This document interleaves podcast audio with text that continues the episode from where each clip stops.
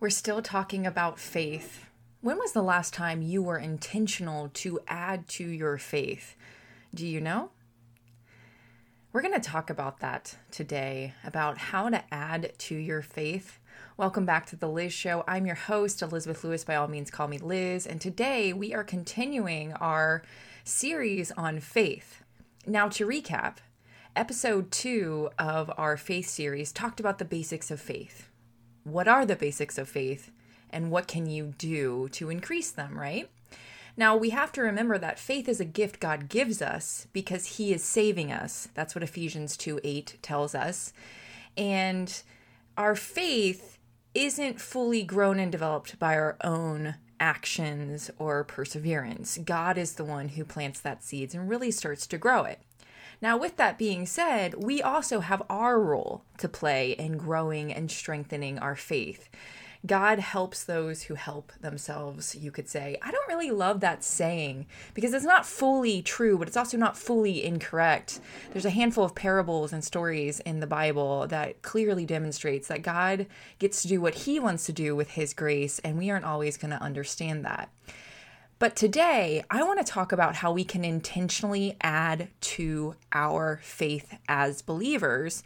But I also want to expand this to so much more than our faith and how we can put our faith into works in our business or in our family or in our relationships because faith without works is dead. And we're going to get to that in a few moments and we're really going to unpack it in a later episode. Today, I really want us to stay focused on 2 Peter 1 5, and I'm going to read two translations because I think you get a little bit oomph from each translation. We're going to first start with the New King James Version translation. Again, it's 2 Peter 1 5. It says, But also, for this very reason, giving all diligence, add to your faith virtue, to virtue knowledge. And it does not end in a complete sentence. Now, what I want us to pay attention to is that first part, but also for this very reason, giving all diligence, add to your faith virtue. Now, let's read the Amplified really quickly. The Amplified version says, For this very reason, applying your diligence to the divine promises, make every effort in exercising your faith to develop moral excellence and in moral excellence, knowledge. Again, we're going to pay attention just to that first part. And in fact, what we're really being told by Peter here is a list of characteristics that we need to be diligent about in bringing into our faith. Now, I'm going to get to those seven characteristics. However, because we are filled with knowledge and because we're in a knowledge hungry world where no matter where you go, you get information or insight or something like that, less is really more. I specialize in neuropsychotherapy, and one big thing that I've really come to learn is less is so much more for the brain. So we're going to do this in bite sizes. I'd rather go through one at a time for you to really understand what we're talking about and then apply it into your life and build on it. Now, there's going to be some contradiction as we go through, but I'd rather you master one thing than try to do all seven, if that makes sense. Now, what's really interesting about for this very reason, make every effort to add to your faith goodness. That's another translation. I think that's NIV. I want to break down that verse for a second. For this very reason, that clause refers to God's great gift your promised destiny that believers must make every effort for high moral living. Now, to make every effort really is saying to work alongside of. And if you remember, Matthew 11, 28, 30 says, Come to me, all you who labor and are heavy laden, and I will give you rest.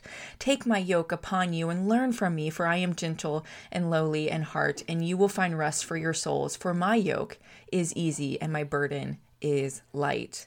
So when God is telling us to make every effort, he's saying, Work with me.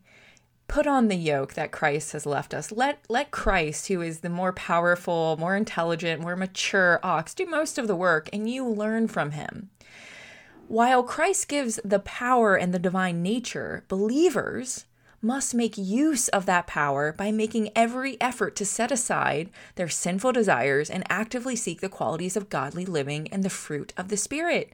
That's really what saying work alongside of means. It's saying be diligent in seeking the qualities of godly living and the fruit of the Spirit.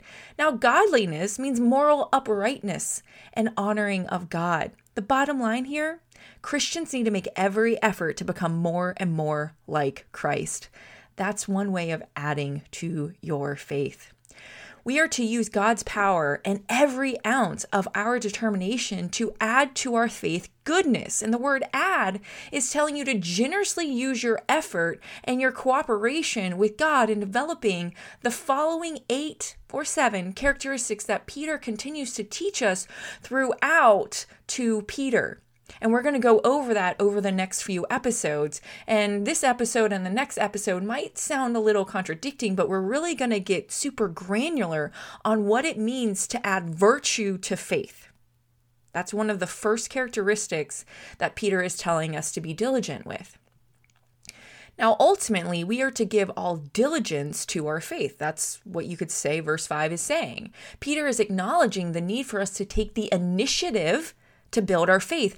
Understand you cannot be passive. It didn't say take the passive choice to build your faith, it's saying be initiative. Take the initiative, right? Be proactive. Remember, it's God who ultimately grows our faith, but we have to work with Him. Now, verses 3 and 4 say this, and I'm reading from the New King James Version.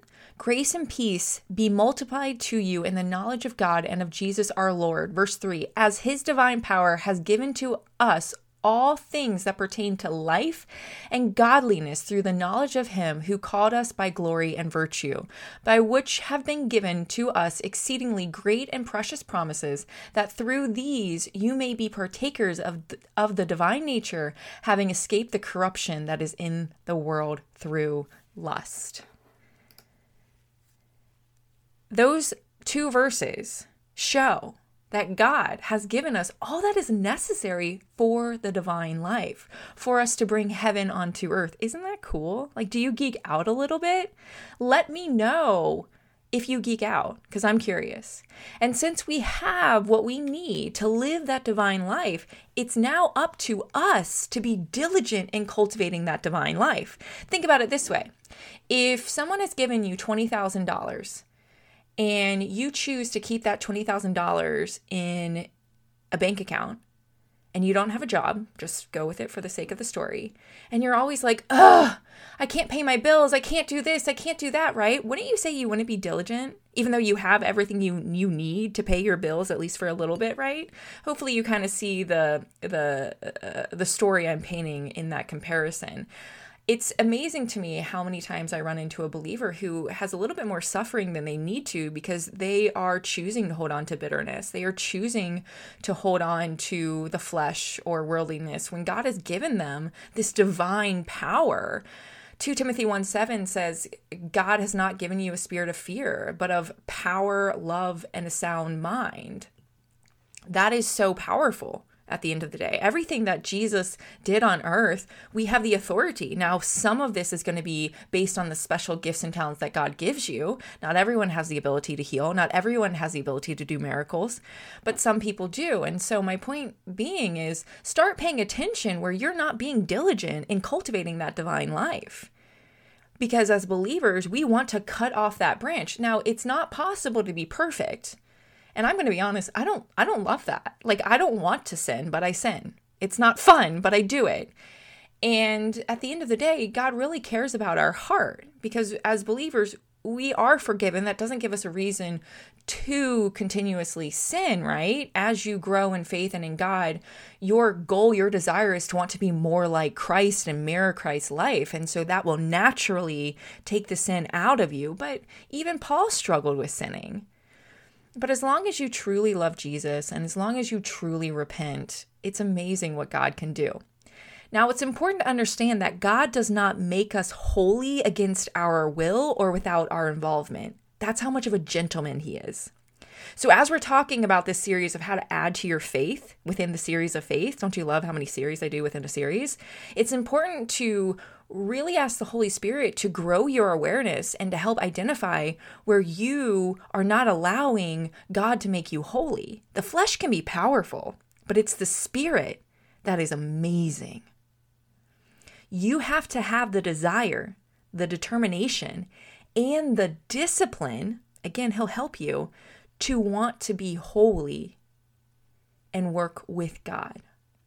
One of the best things you can say when you pray is, God, change my heart if this is not your desire. Or if you're mad at your spouse or your best friend or your mom or your dad, go to go to God and talk to him about it.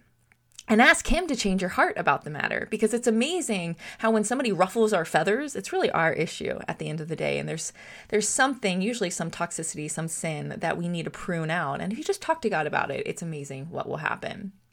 Now, this letter that Peter is writing to the Christians who have already exercised saving faith in Jesus, so it's important to understand that he's assuming that we've already answered God's call and accepted Jesus as our Lord and Savior.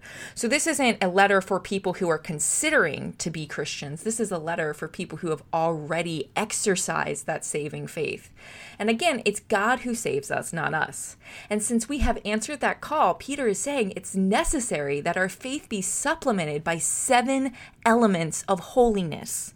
And we're going to talk about those seven elements of holiness. And it starts in 2 Peter 1 5. And we already went over that one verse about, hey, you got to be really intentional to add to your faith. And our next episode is going to talk about adding virtue to faith and what that means and I'm going to give you a clear action plan so that you can start to quickly implement this. But it's important to understand these elements of holiness aren't to be added one after another, even though that's how we're going to talk about them, but it's manifesting all the graces all the time.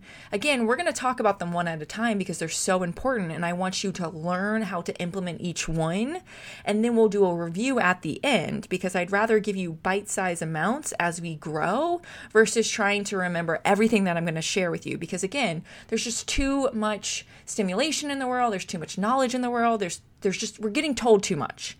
And so, really, less is more. If you ever get an aha moment listening to my podcast or my YouTube channel, which make sure you go to subscribe to my YouTube channel, the best thing for you to do is hit stop, go on a walk, go write down that thought, or just kind of disengage from education for a moment and really contemplate how you can implement that into your life.